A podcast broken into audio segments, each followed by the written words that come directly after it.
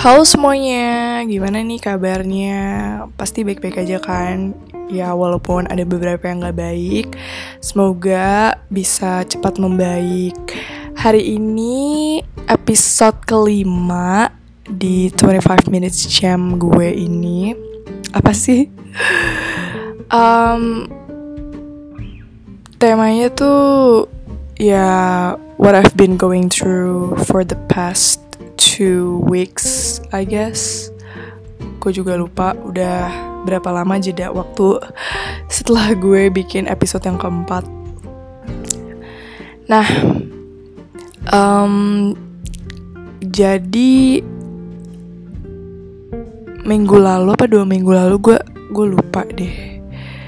Um, nenek gue baru aja meninggal dunia gara-gara covid tapi udah negatif.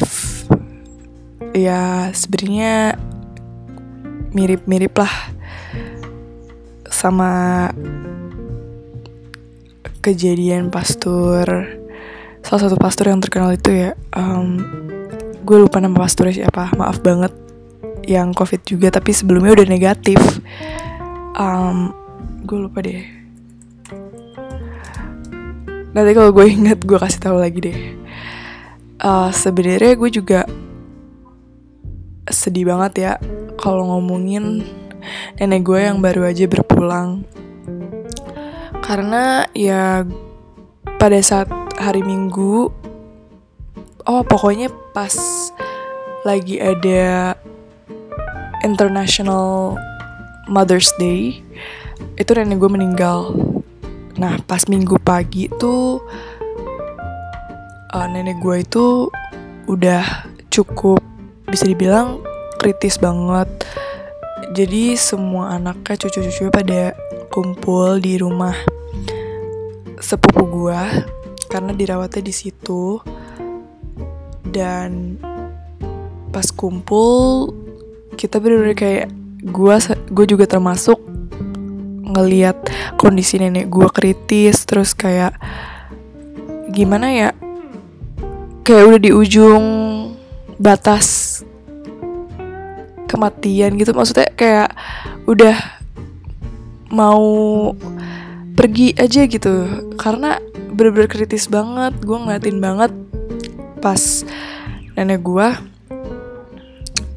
awalnya kayak sesek gitu napasnya kayak ngambil napasnya susah terus kayak kepalanya mulai uh, kanan kiri kanan kiri mulu gitu. Terus pas oksigennya mau diganti kan jadi abang gue lagi beli oksigen. Pas oksigennya dilepas tiba-tiba kayak nenek gue berhenti aja gitu seseknya. Jadi kayak udah tiba-tiba udah nggak bernafas lagi. Maksudnya kayak um, awalnya mungkin masih bernafas ya pas oksigennya dicopot. Tapi karena kita nunggu oksigen yang lagi dibeli sama abang gue mungkin pada saat itu nenek gue udah mengikhlaskan kepergiannya. Jadi dia udah pergi karena tiba-tiba napasnya udah gak kelihatan sesek dan jadi datar gitu. Dan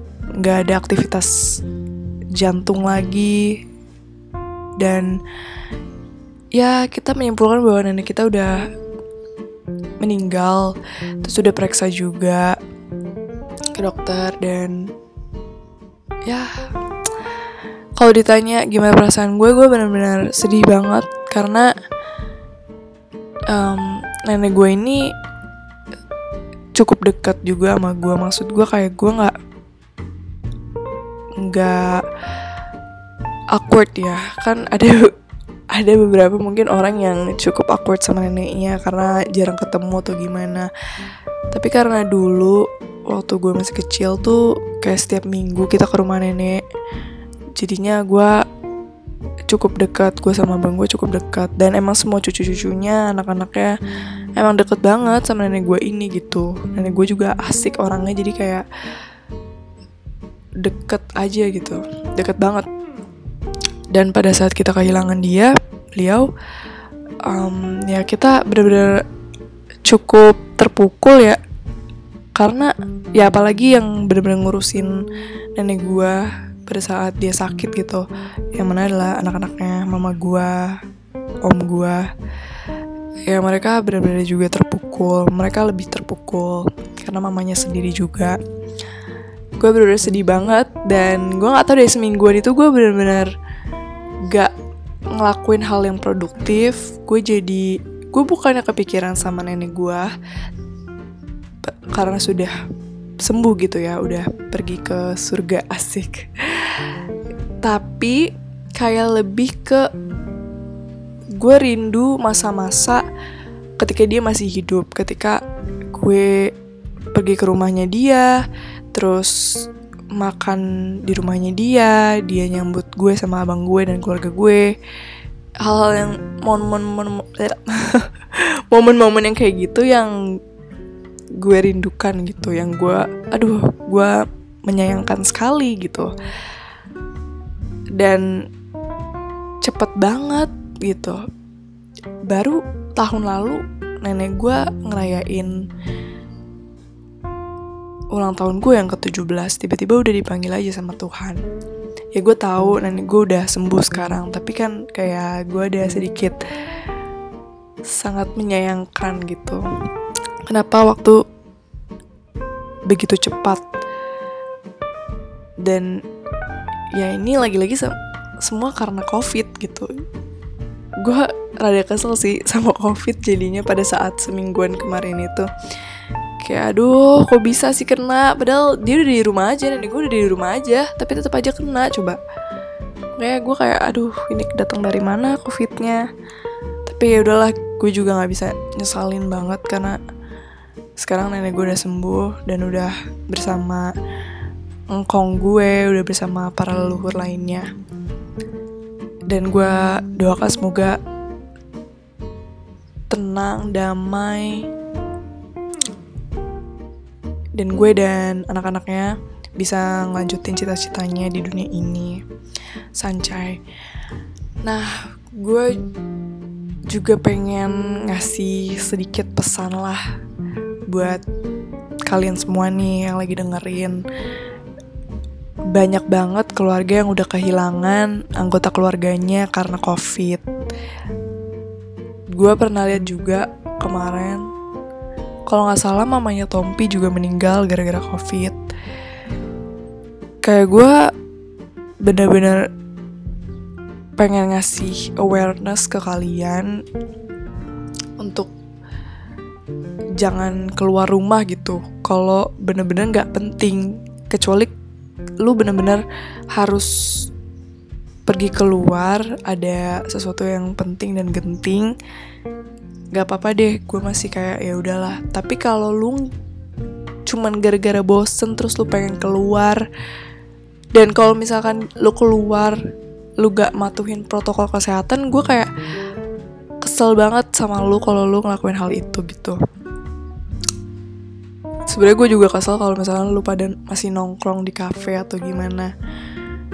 Kan kadang kalau di cafe kan pasti pada buka gak sih kalau lagi makan gitu lagi minum kan pasti kalau lagi ngerokok gitu kan pasti nggak bakal pakai masker kan.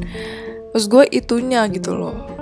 Dan pada saat lo keluar lo balik ke rumah lo bawa virus yang ya gue pun nggak tahu lah ada atau enggaknya. Gitu tapi gimana ya gue ngeliat di beberapa cafe deket rumah gue itu tuh masih ada aja banyak banget bocah-bocah pada nongkrong gitu. Kayak ya gue tahu emang bosan banget gitu. Ini udah berapa bulan kita karantina tapi please lah ngertiin orang-orang yang udah berjuang diem di rumah gitu. Kalaupun lu emang perlu banget keluar ya kalau bisa patuhin protokol kesehatannya. Dan jangan terlalu lama gitu di luar karena pas lu ke rumah yang seperti yang gue bilang tadi siapa tahu lu bisa aja bawa virus dan bisa nyebar ke keluarga lu segala macam. Itu sih sebenarnya. Ya balik lagi ini juga udah disosialisasiin sama pemerintah sama uh, siapa pun itu tentang awareness terhadap protokol Aduh gue ngomongnya belibet ya maaf ya. Protokol kesehatan Ataupun Kayak Tentang covid ini Kita tuh udah Semua udah Kayaknya udah, udah capek juga Ngedenger nasihat orang-orang Untuk Nyuruh kita Diem di rumah Gitu Tapi ya Lagi-lagi gitu Itu lu yang harus ngejalaninnya untuk jalan ngelakuin kehidupan lu ngelakuin kehidupan lu di, dalam rumah aja gitu. Ya gue gue juga nggak tau lah bingung juga gue um, sama orang-orang yang udah bener-bener bosan parah atau ekstrovert yang udah bener-bener harus ketemu temennya dan segala macem. Soalnya gue juga pun bukan yang ekstrovert banget jadi gue nyaman-nyaman aja di rumah. Nggak terlalu harus banget keluar karena bosan atau kayak gimana. Mungkin gue kalau bosan pun misalkan pengen keluar ya di dalam mobil tetap di dalam mobil. Nggak sampai keluar gitu. Itu pun gue kayak nggak pernah deh kalau sendirian kayak gitu. Gue kalau makan sama keluarga baru. Karena itu benar-benar penting kan di keluarga gue gak ada yang masak. Jadi gimana ya? Dan itu pun gue cuma makan balik gitu. Dan gak lama kita tetap patuhin protokol kesehatan juga. Dan di tempat makan kan pasti di jaraknya jauh-jauh ya. Di jaraknya lagi jaraknya jauh-jauh ya. Jadi menurut gue udah cukup aman. Ketimbang kayak cafe gitu gue nggak tahu sih. Gue nggak pernah ke sana ngelihat orang-orangnya. Tapi kalau dari jauh gue ngelihat ya mereka pada nggak pakai masker dan sangat memprihatinkan melihat hal seperti itu. Jadi terserah sih. Gue bener-bener udah nggak tahu lagi kalau lu pada udah batu ya dikasih tahu untuk patuhin protokol kesehatan tapi lu nggak matuhin terus jangan keluar rumah kalau nggak penting tapi lu tetap keluar rumah padahal nggak penting. Ya gue juga bingung juga ya ngasih taunya atau kayak ya gak tau lah. Itu semua bakal lu rasain ketika lu mungkin tiba-tiba kena covid gitu. Gak bisa ke mana-mana harus karantina kerjaan ketunda. Ya balik lagi. Semua orang bakal nyadar kalau misalkan udah pada kena gitu. Baru nyadar kalau udah kena kalau belum kena kena gak nyadar nyadar. Dan mungkin karena kitanya juga nggak nggak apa ya nggak terlalu ketat gitu pengawasannya atau gimana gue juga nggak tau lah gue bukan yang mau nyalahin pemerintah atau bagaimana. Balik lagi sebenarnya harusnya kita sendiri yang nyadar diri untuk aware sama virus ini gitu. Jadi gue nggak bisa ngandelin orang tapi gue bisa mengandalkan diri gue sendiri. Jadi alangkah lebih baiknya lu pada bisa berkontribusi untuk coba deh diem di rumah aja dulu atau enggak kalaupun lo harus banget penting keluar patuhin protokol kesehatan lo karena bener-bener deh gue gak bisa kasih tahu banyak. Lu baca sendiri beritanya gimana lu lihat sendiri keluarga-keluarga yang sedih karena anggota keluarganya terkena virus ini.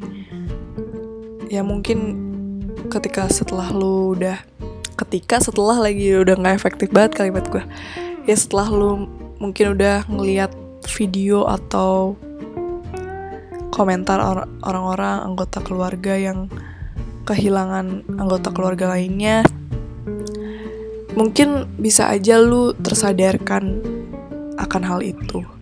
Ya gue berharap kita sebaiknya bisa mengandalkan diri kita sendiri dan gak terlalu mengandalkan orang lain yang udah batu gitu. Jadi kalau orang lain batu ya udahlah batu gitu. Lu yang kena ini gitu. Tapi please coba lu andelin diri lu sendiri. Kadang juga gue sebel ya kalau orang udah batu nggak mau pakai masker segala macam. Kitanya yang udah mengandalkan diri kita sendiri untuk patuh kayak jadi kena gitu ya takutnya. Tapi semoga aja nih yang lagi dengerin gue saat ini yang udah matuhin protokol kesehatan yang udah tetap diem di rumah aja selama beberapa bulan ini. Gue berharap kita sehat terus gitu. Jadi kita terlindungi dari segala hal yang kita nggak inginkan. Sanca ya. Nah saat ini juga lagi rame ya tentang Israel Palestina ini udah move ke different topic. Gue gak mau bahas itu sih sebenarnya karena bukan bidang gue dan gue bukan ahlinya juga dalam bidang itu dalam membicarakan hal tersebut. Jadi gue juga gak mau ada salah kata. Gue cuman pengen bilang kita jangan terlalu ikut-ikutan yang terpenting adalah kita mendoakan gitu. Menurut gue sih yang terpenting ya mendoakan supaya permasalahannya cepat selesai dan selesainya dengan lancar dan damai gitu. Semuanya sama rata, semuanya adil dan gak ada lagi hal-hal yang memecah belah dunia ini gitu. Harusnya kita bisa bersatu gitu kan, membuat dunia ini semakin lebih baik dan ya kita di Indonesia ini seharusnya bisa mendoakan aja. Dan kalau kalian pun mau mengomentari terhadap isu tersebut gue saranin lu berhati-hati untuk berkomentar. Karena semua yang lu keluarkan komentar yang lu keluarkan itu sudah menjadi tanggung jawab lu ketika mungkin nanti ada yang salah atau ada yang berkomentar terhadap komentar lu itu benar atau salah itu balik lagi lu harus tahu resikonya gitu. Kalau saran gue sih lebih baik kita mendoakan. Kita di sini di Indonesia mendoakan yang terbaik buat kedua negara tersebut supaya cepat selesai dengan damai. Sanjay. Terus saat ini juga masih vibes-vibes Ramadan gak sih? Kayak minggu lalu Ramadan tiba, Ramadan tiba. Gue jadi inget ini deh Is Dahlia. Aduh, lu pada tahu gak sih yang viral itu? ya itulah, lucu banget sih itu ya gue cuma pengen ngucapin selamat lebaran. Um, selamat menunaikan lebaran bersama keluarga walaupun gak bisa bareng-bareng ataupun yang sekarang masih bisa bareng. Selamat lebaran dan pasti kalian udah dapat banyak THR juga THR online ya kan? Semoga Lebaran kali ini bisa membawa berkah juga buat kita semua. Mohon maaf lahir batin juga, kalaupun gue ada salah kata dan podcast gue ini mungkin banyak banget kekurangannya, ya mohon dimaafkan. Gimana nih lebarannya, ramadannya, apakah happy? Kalau gue lihat-lihat sih, orang-orang pada happy ya, karena bisa voice call, bisa fit call juga. Kalau jaraknya lagi jauh, yang masih deket juga sama keluarganya bisa kumpul makan bareng. Menurut gue sih kita semua udah ngerayain lebaran yang udah luar biasa berkahnya ya minggu lalu. Ya, gue berharap lebaran tahun depan kita masih bisa dipertemukan lagi dan juga lebaran tahun depan bisa menjadi lebih baik lagi daripada sebelumnya. Dan covid terutama udah beres gitu di tahun ini. Semoga ya Sanjay. Oh ya jadi gue juga masih berhutang.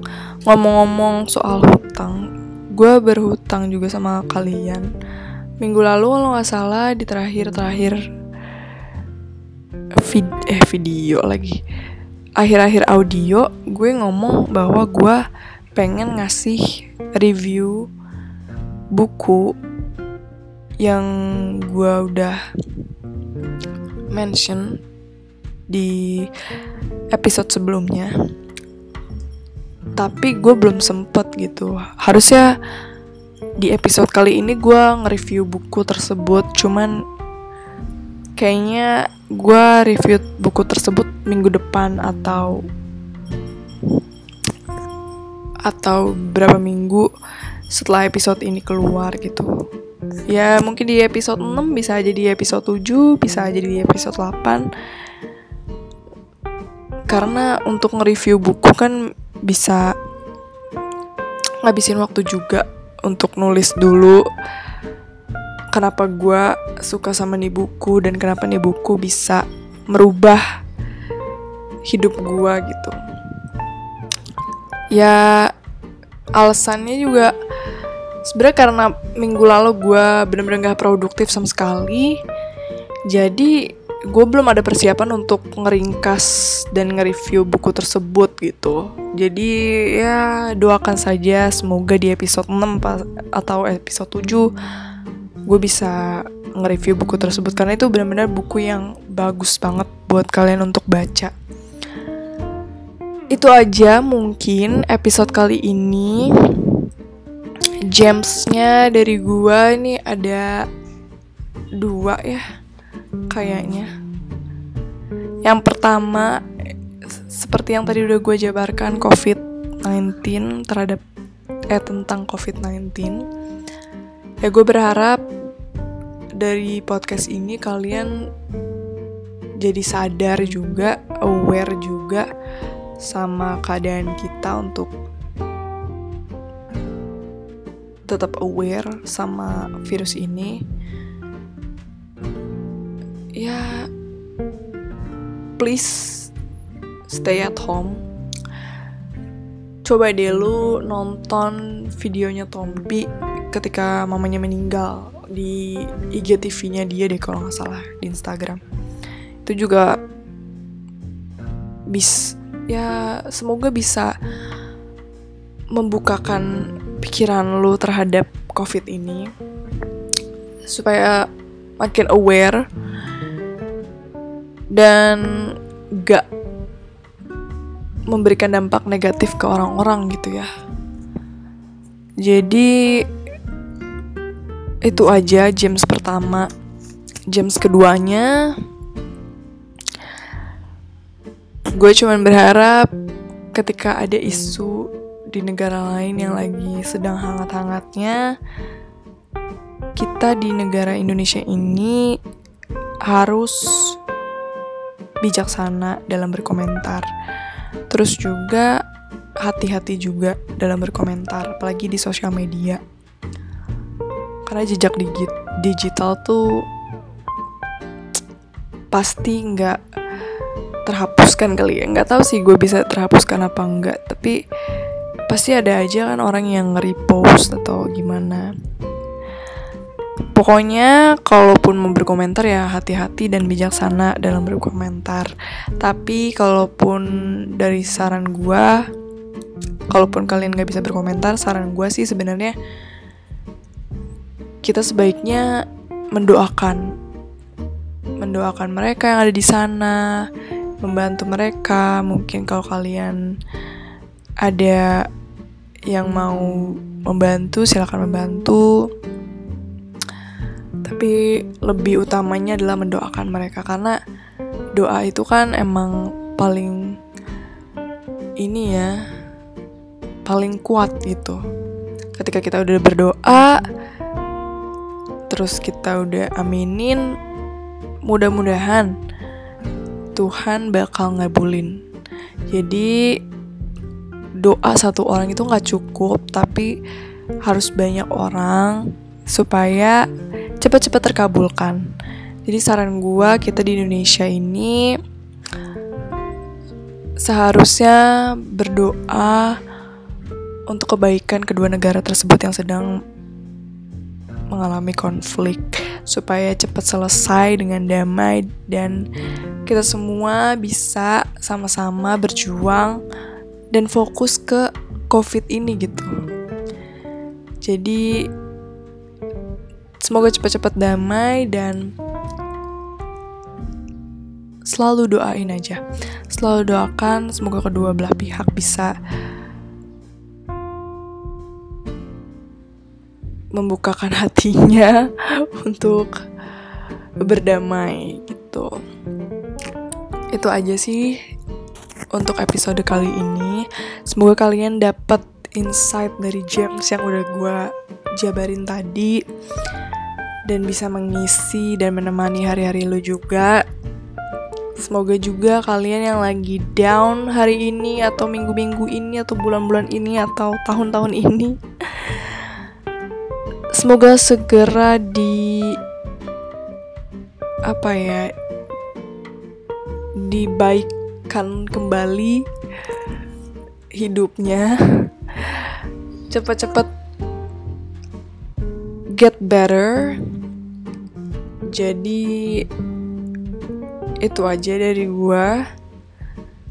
Terima kasih banyak udah mau dengerin podcast episode gua hari ini See you on the next episode.